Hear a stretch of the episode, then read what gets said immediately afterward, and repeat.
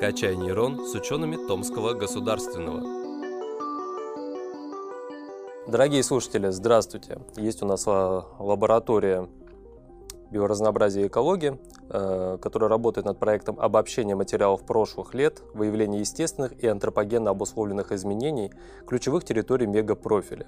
Звучит э, ну, сложновато, наверное, для непосвященного уха, но мы попробуем разобраться, что это такое, и поможет нам в этом Сергей Николаевич Кирпотин, доктор биологических наук и директор центра Биоклимвент. Сергей Николаевич, здравствуйте. Здравствуйте. Так, ну и давайте для начала попробуем расшифровать, что, что скрывается за этими умными терминами. Вы вообще вот, что изучаете? А, за этими умными терминами, и один из них, кстати, не назван, но обязательно о нем надо рассказать, а, потому что здесь э, за ними стоит очень интересная, оригинальная концепция – и, собственно говоря, новый взгляд на Сибирь как уникальную территорию и э, абсолютно новая уникальная инфраструктура и подход, который мы предложили и которого э, больше нигде в мире не существовало. И в этом смысле, забегая вперед, я скажу, что мы даже примерно на 10 лет опередили мировую науку, в том числе западную. Угу. Потому что мы первыми предложили вот эти концепции и создали вот подобную инфраструктуру.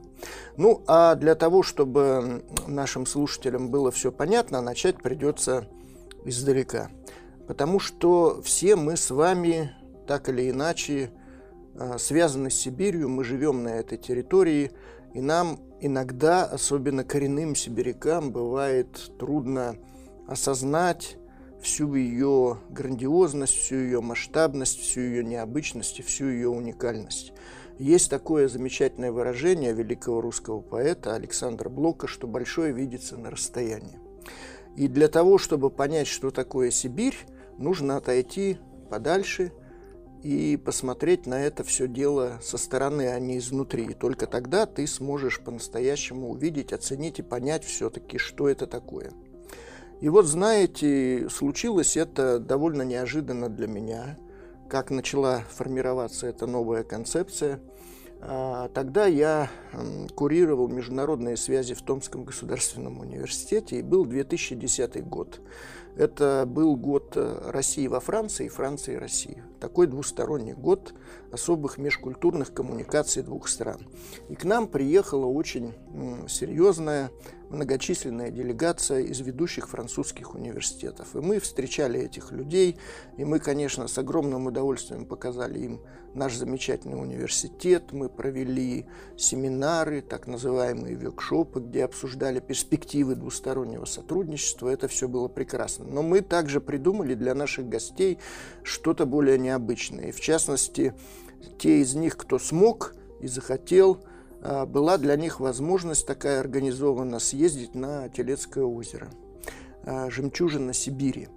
И вот э, по пути на Телецкое озеро один из членов французской делегации, я уже не вспомню сейчас его имя, но помню, что он был философ, представитель какого-то ведущего, естественно, университета Франции, он э, до поездки немножко научился читать по кириллице, и он читал все надписи – на заборах, на столбах, где угодно, потому что ему было интересно, и вдруг он увидел дорожный указатель, на котором было написано одно слово «Иркутск» по пути на Телецкое озеро, и стояла циферка 1750. И он меня спрашивает, а это что такое? Я ему отвечаю, что это следующий крупный город и расстояние до него. Тогда как философ он впал в ступор – задумался глубоко и через какое-то время задает мне вопрос. А это у вас уже конец земли? Я говорю, нет, это даже не середина, это очень рядом с Томском, а конец земли сибирской очень далеко.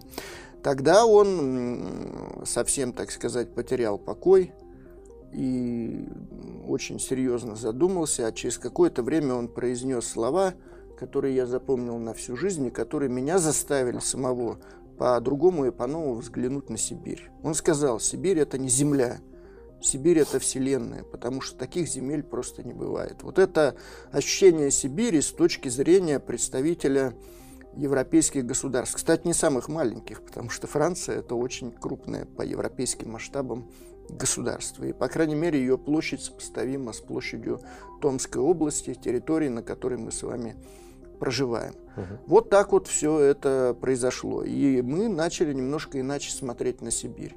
Ну а дальше больше. Э, нужно было придумать какую-то интересную концепцию, которая позволила бы нам вот в наших науках о Земле, в науках о жизни, то, чем мы занимаемся, если это все э, широко представлять, э, организовать какую-то инфраструктуру, которая позволила бы а, привлекать ведущие коллективы научные, и в том числе зарубежные, потому что такие задачи грандиозные встали перед университетом, продвигаться в рейтингах, все остальное. Вот. И э, которая бы оказалась достаточно уникальной. И вот тогда мы вспомнили, что живем в Западной Сибири.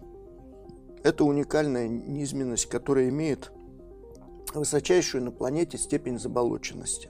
А мы до этого уже работали и доказывали во многом нашими стараниями это случилось, что болото Западной Сибири и самое крупное из них Васюганское тоже выполняют огромную климаторегулирующую функцию.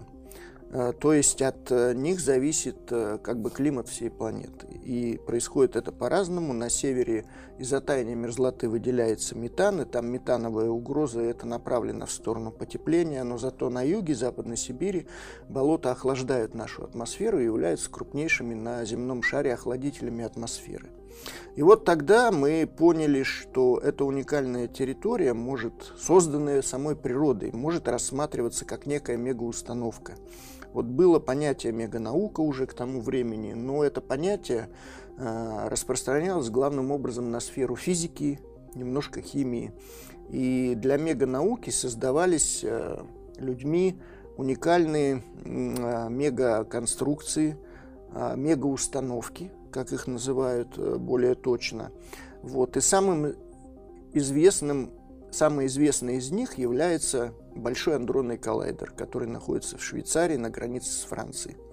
Но это сделали люди. И эти установки настолько дорогие и настолько ресурсоемкие, что ни одна страна мира в отдельности, даже самая богатая, не может такое создать. И даже работать на такой установке не может одна страна.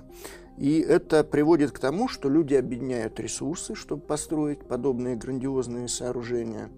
И дальше э, по определению вокруг этих мегаустановок, вокруг этого уникального оборудования формируются серьезные научные коллективы, консорциумы, которые занимаются исследованиями. И э, очень престижным является попасть на такую мегаустановку. Если ты попал, значит, ты находишься на передовом крае науки.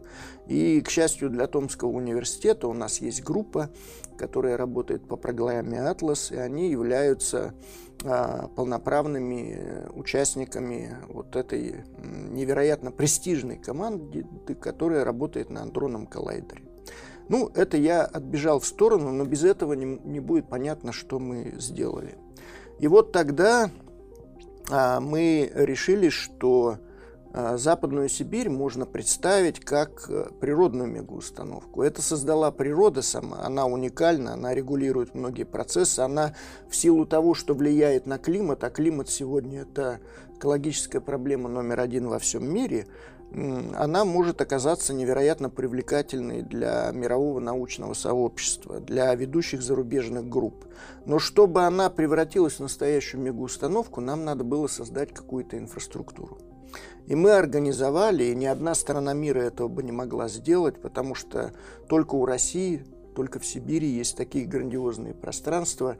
Мы организовали тогда уникальный мегапрофиль для мониторинга окружающей среды, то есть слежения за ее состоянием, для проведения исследований протяженностью ни много ни мало 2500 километров от высокогорья Алтая на самом юге Западной Сибири, через все природные зоны и вплоть до глубокой Арктики, где находится основной фокус наших исследовательских интересов. И эта структура оказалась абсолютно уникальной. И как и концепция э, мегаустановки, потому что никто в мире не догадался такое придумать. И в этом плане я скажу, наверное, с гордостью и без лишней скромности, что мы действительно опередили мировую науку. А, только потом, в 2017 году, подобный профиль, и то только для северных территорий, он назывался «Градиент северных территорий», сделали канадцы. И потратили на это колоссальные ресурсы – но это был 17-й год. Мы начали свои работы. Но первую публикацию в Альма-Матер ради интереса я нашел 2009 года. Это значит, года за два до этого уже это все существовало, и мы уже как бы докладывали о результатах работы на нашем мегапрофиле. Получается так, что мы намного опередили вот э, мировую науку. И когда э, в этом убедились наши партнеры, наши коллеги, Томский университет в моем лице пригласили э, в престижнейшую программу арктическую, которая имеет аббревиатуру «Тимозаик». Я не буду долго рассказывать, что это такое, но эта программа а, сформирована при Международном арктическом научном комитете. АЭСК есть такая организация, которая является самой а, важной, самой престижной организации научной, которая курирует исследования в Арктике. И то, что мы туда попали, и то, что Россия представлена только Томским университетом и, э, собственно говоря, нашим центром, это очень здорово.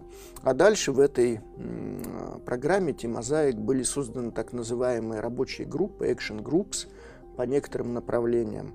И э, в том числе обозначено направление арктические трансекты или градиенты, их называют, потому что это градиент, который идет либо через природные зоны, либо градиент континентальности. Мы теперь еще планируем создать такой же трансект или градиент, но уже с запада на восток, через всю Сибирь.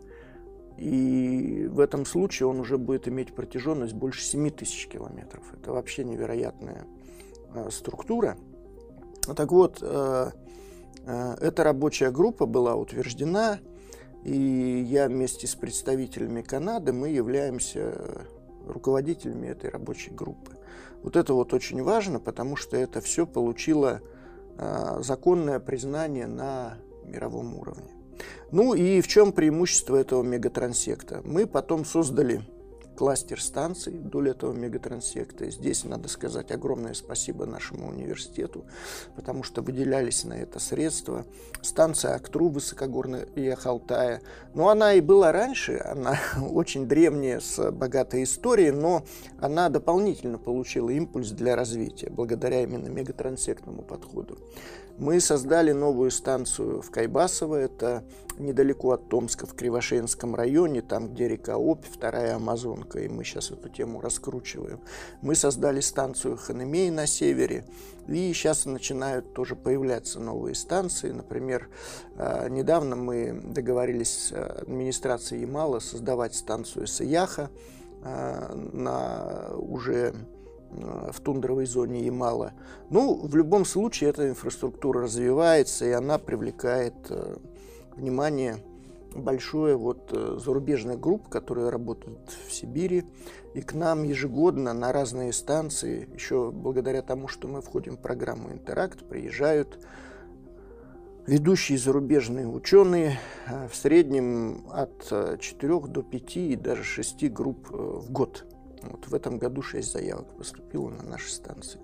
Можно сказать, рекордное количество. И это очень здорово, потому что это продвигает наши исследования. Ну и, соответственно, вот этот э, подход заложен э, в основу в том числе и Менделеевского проекта, потому что уникальность э, мегапрофиля состоит в том, что эта инфраструктура позволяет одновременно реализовывать несколько крупных научных проектов.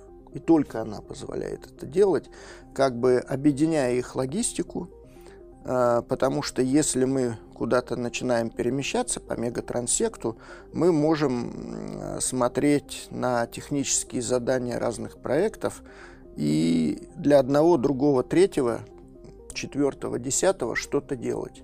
И действительно, благодаря наличию мегапрофиля, у нас э, появились многочисленные проекты.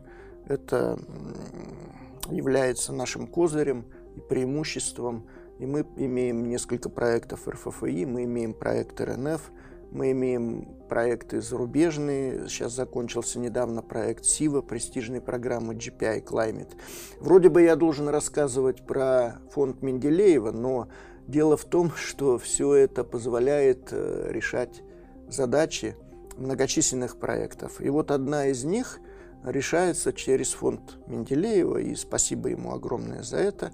И мы как раз э, смотрели те аспекты, которые были как бы не охвачены другими проектами, которые мы выполняем по уже э, программам различных фондов, других.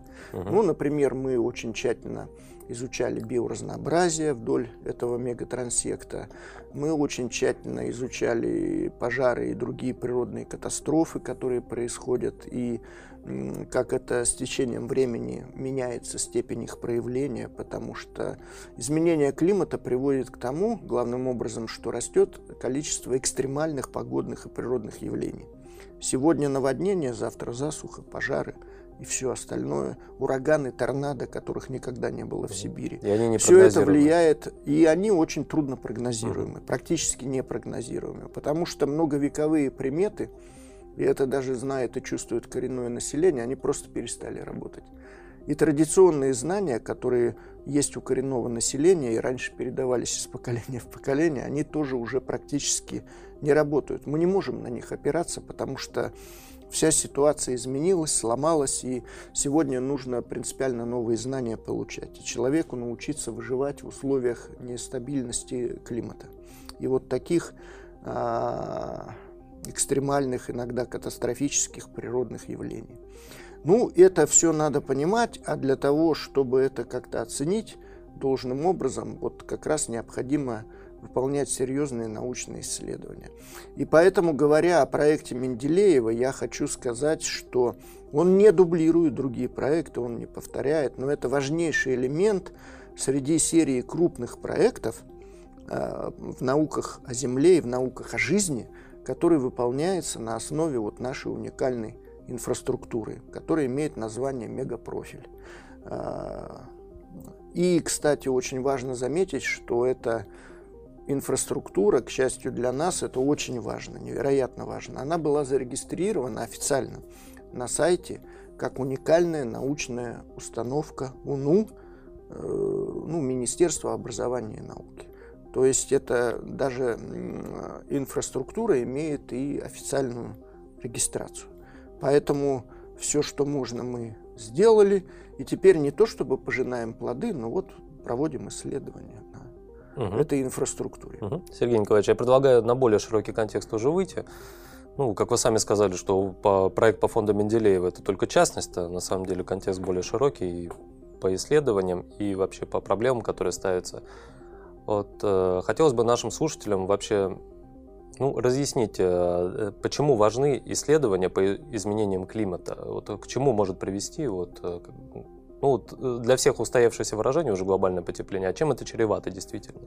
Ну, вы знаете, тема невероятно важная, потому что потепление климата влияет не только на природу, но в первую очередь на человека – и особенность э, современной ситуации заключается в том, хотя некоторые ученые, к сожалению, особенно в России, это не признают, они считают, что это природный процесс. Я с этим категорически не согласен. Совершенно видно невооруженным глазом, что это все человек сотворил. Антропогенный факт. Нарушил, да, вот эту ситуацию, это тонкое равновесие. А дальше многое не надо. Запускаются саморазвивающиеся природные процессы, которые мы тоже изучаем. Но все это влияет на инфраструктуру, приводит к огромным экономическим потерям. И достаточно даже не быть ученым, чтобы в этом убедиться. Какие огромные деньги тратит страна наша на ликвидацию последствий паводков. Это же колоссальные суммы. А, пожаров – и прочих э, стихийных бедствий, которые связаны с нестабильностью климата. Потому что главная особенность так называемого потепления – это нестабильность. Климатическая система ломается, перестраивается, ее лихорадит, и она мечется из крайности в крайность. Климат стал истеричным, непредсказуемым. Угу. И вот эта непредсказуемость стала основным, э, основной особенностью и основным свойством, и основной устойчивой э, составляющей современной обстановки. Угу. Непредсказуемость ага. стала устойчивой составляющей. Это невероятно. Ну и, соответственно, такие вот метания, такие вещи а, зачастую в долгосрочной перспективе предсказать просто невозможно. И для этого нужно иметь э, обширные знания, материалы, и для того, чтобы хоть как-то научиться хоть немножечко предсказывать эту ситуацию, потому что от этого зависит благополучие и качество жизни людей. Вот что самое главное. А, самое главное, все мы свои исследования выполняем угу. не для того только, что нам это интересно с точки зрения фундаментальной науки, а потому что именно наша тема, она непосредственным образом влияет на качество жизни людей на их безопасность, даже во многих случаях. Угу. Это... Сергей Николаевич, вот интересная тема. Аккуратнее. Ага. Интересную тему затронули о влиянии человека на окружающую среду. Вот сегодня ученые могут определить вот в тех изменениях климата, которые мы наблюдаем сегодня, а какова доля каких-то естественных процессов, которые в природе бы все равно протекали, и какова доля вот именно антропогенного воздействия человека? Ну, это вопрос э, невероятно сложный, и невозможно на него ответить точно в процентах, как невозможно точно сказать. Вот все знают, что курить вредно. Угу.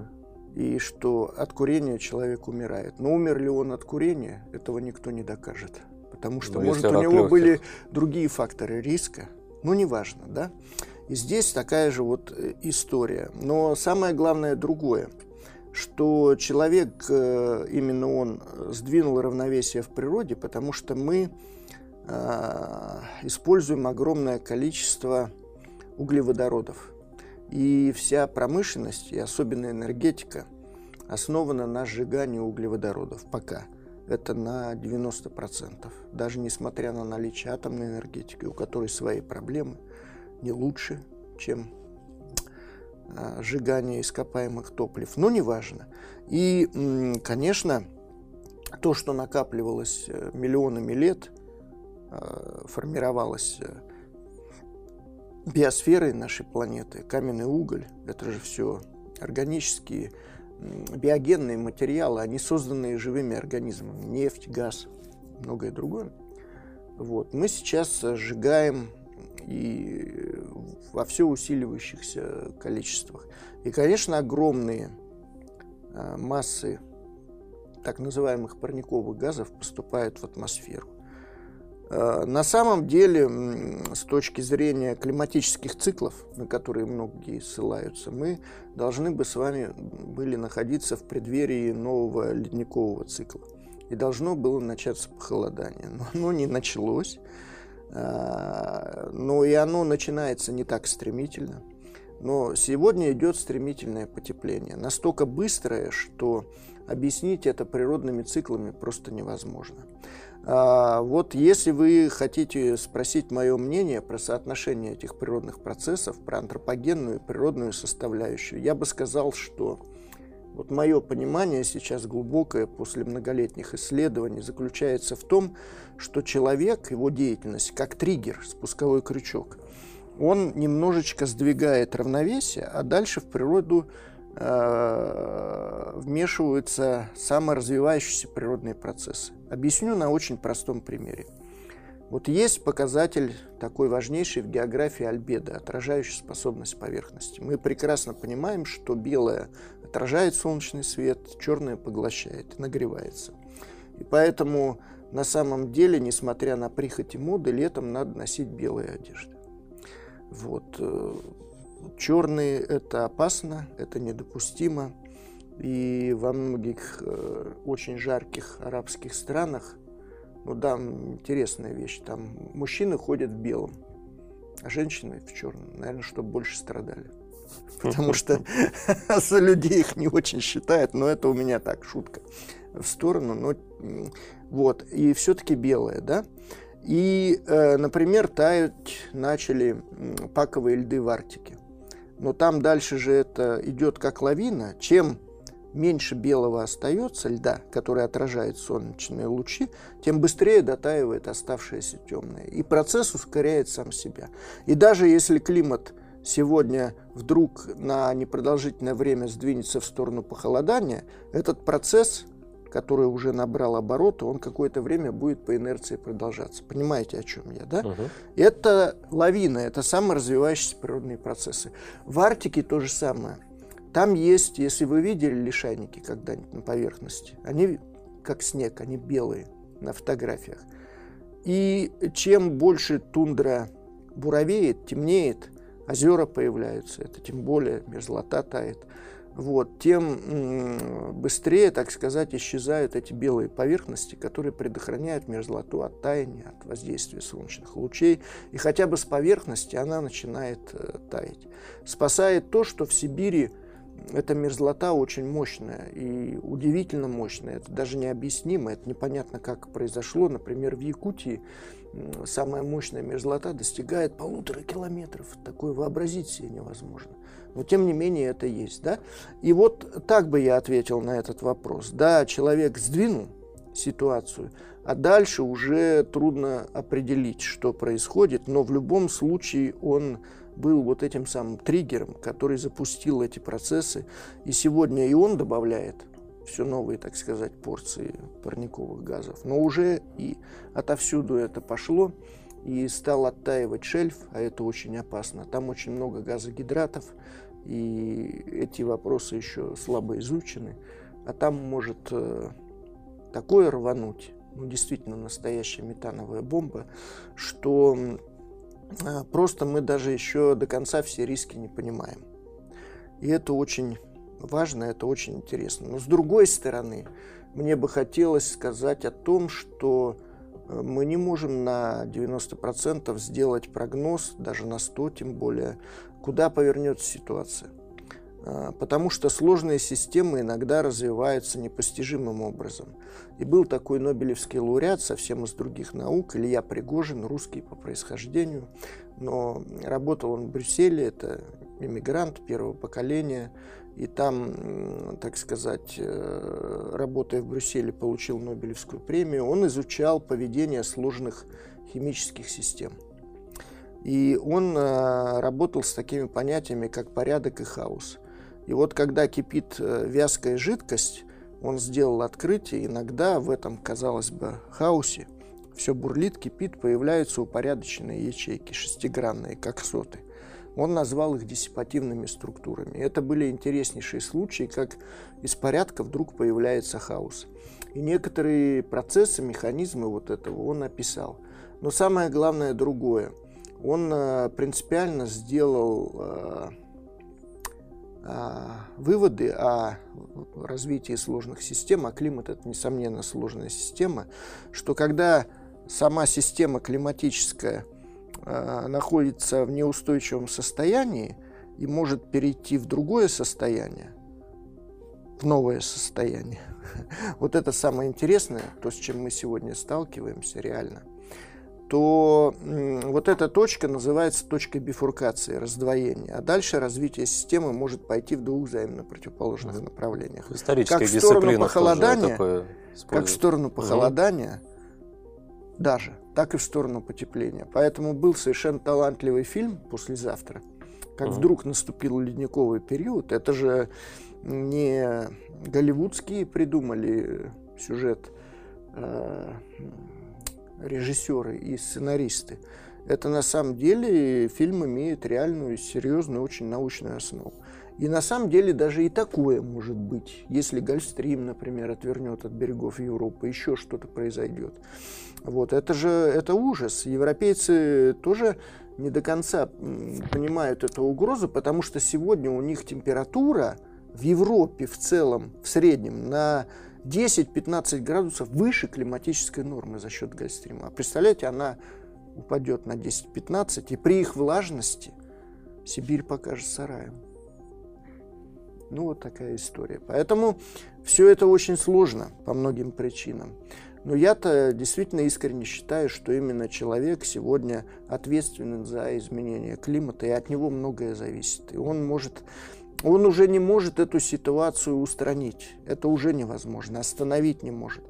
Очень важно для нас, что мы хотя бы можем этот процесс замедлить. И тогда мы будем иметь больше времени на подготовку, восприятие ситуации и на адаптацию к происходящим событиям. Угу.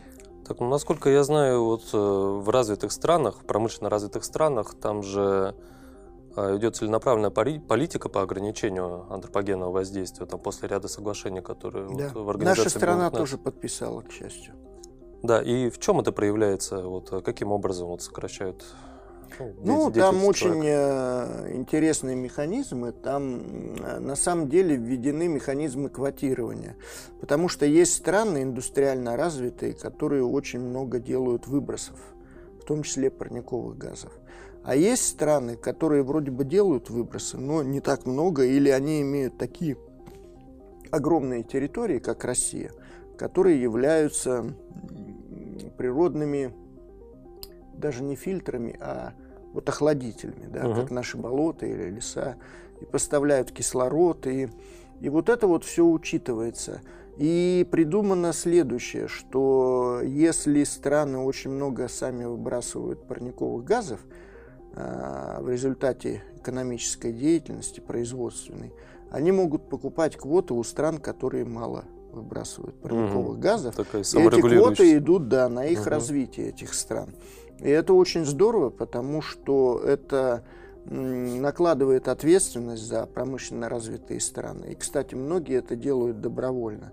Для меня удивительно, что Россия подписала, потому что, ну, наверное, мы где-то надеемся, что еще территории нас будут спасать, хотя если мы имеем производство, то они, как правило, очень грязные, вот, в сравнении с э, европейскими. Ну, неважно. Главное, что мы подписали. А вот Америка не подписала и плевать на это хотела, и это очень плохо. Сегодня, получается, наверное, Америка э, – это единственная из крупных стран, которая игнорирует э, Киотский, а потом Парижский протокол. Вот недавно было совещание в Париже, угу. где все, э, так сказать, это добровольное дело, но наша страна подписала Парижское соглашение. И я считаю это невероятно правильно. И я думаю, что позиция нашего президента тоже изменилась. Он сначала шел на поводу у скептиков, очень авторитетных ученых, и тоже говорил, что глобальное потепление не существует. А сейчас, видимо, нашлись э, советники, которые убедили его в обратном. Да и трудно в этом не убедиться, когда страна несет колоссальные расходы ежегодно по поводу наводнений, пожаров. Это же надо строить дома, выделять квартиры. Это же невероятные расходы. Но пока страна это делает, и ну, невозможно не понять, что это все происходит э, из-за климатических э, процессов. Угу. Сергей Николаевич, ну у нас времени остается меньше. Вот хотелось бы у вас спросить еще. Вот, э, ну, смотрите, есть такое явление, что люди живут свою жизнь, и часто многие не задумываются вообще о тех процессах, которые в экологии происходят. Часто кажется, что, ну вот опять же, русский менталитет, да, что ресурсов много, там на наш век хватит, и ну и, в принципе, люди часто сосредоточены на своих ежедневных заботах больше. Но если вдруг придет осознание того, что экология, что от деятельности человека зависит вообще состояние мира, с чего может начинать каждый человек, чтобы улучшить ситуацию ну, в окружающей среде? От чего он должен отказаться или наоборот что-то новое он должен привнести в свою жизнь? Здесь не надо никаких особенных э, действий предпринимать, и на самом деле есть э, огромное заблуждение, и оно сознательно внедряется в общество, что э,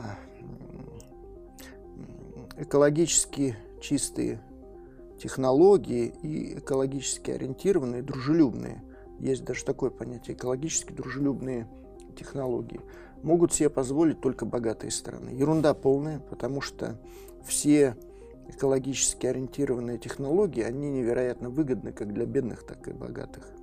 Никому не будет хуже, если мы начнем сортировать мусор. а это великое дело на индивидуальном уровне, если мы начнем экономить электроэнергию, если мы начнем экономить водопотребление, потому что вода – это самый дефицитный ресурс в эпоху климатического потепления.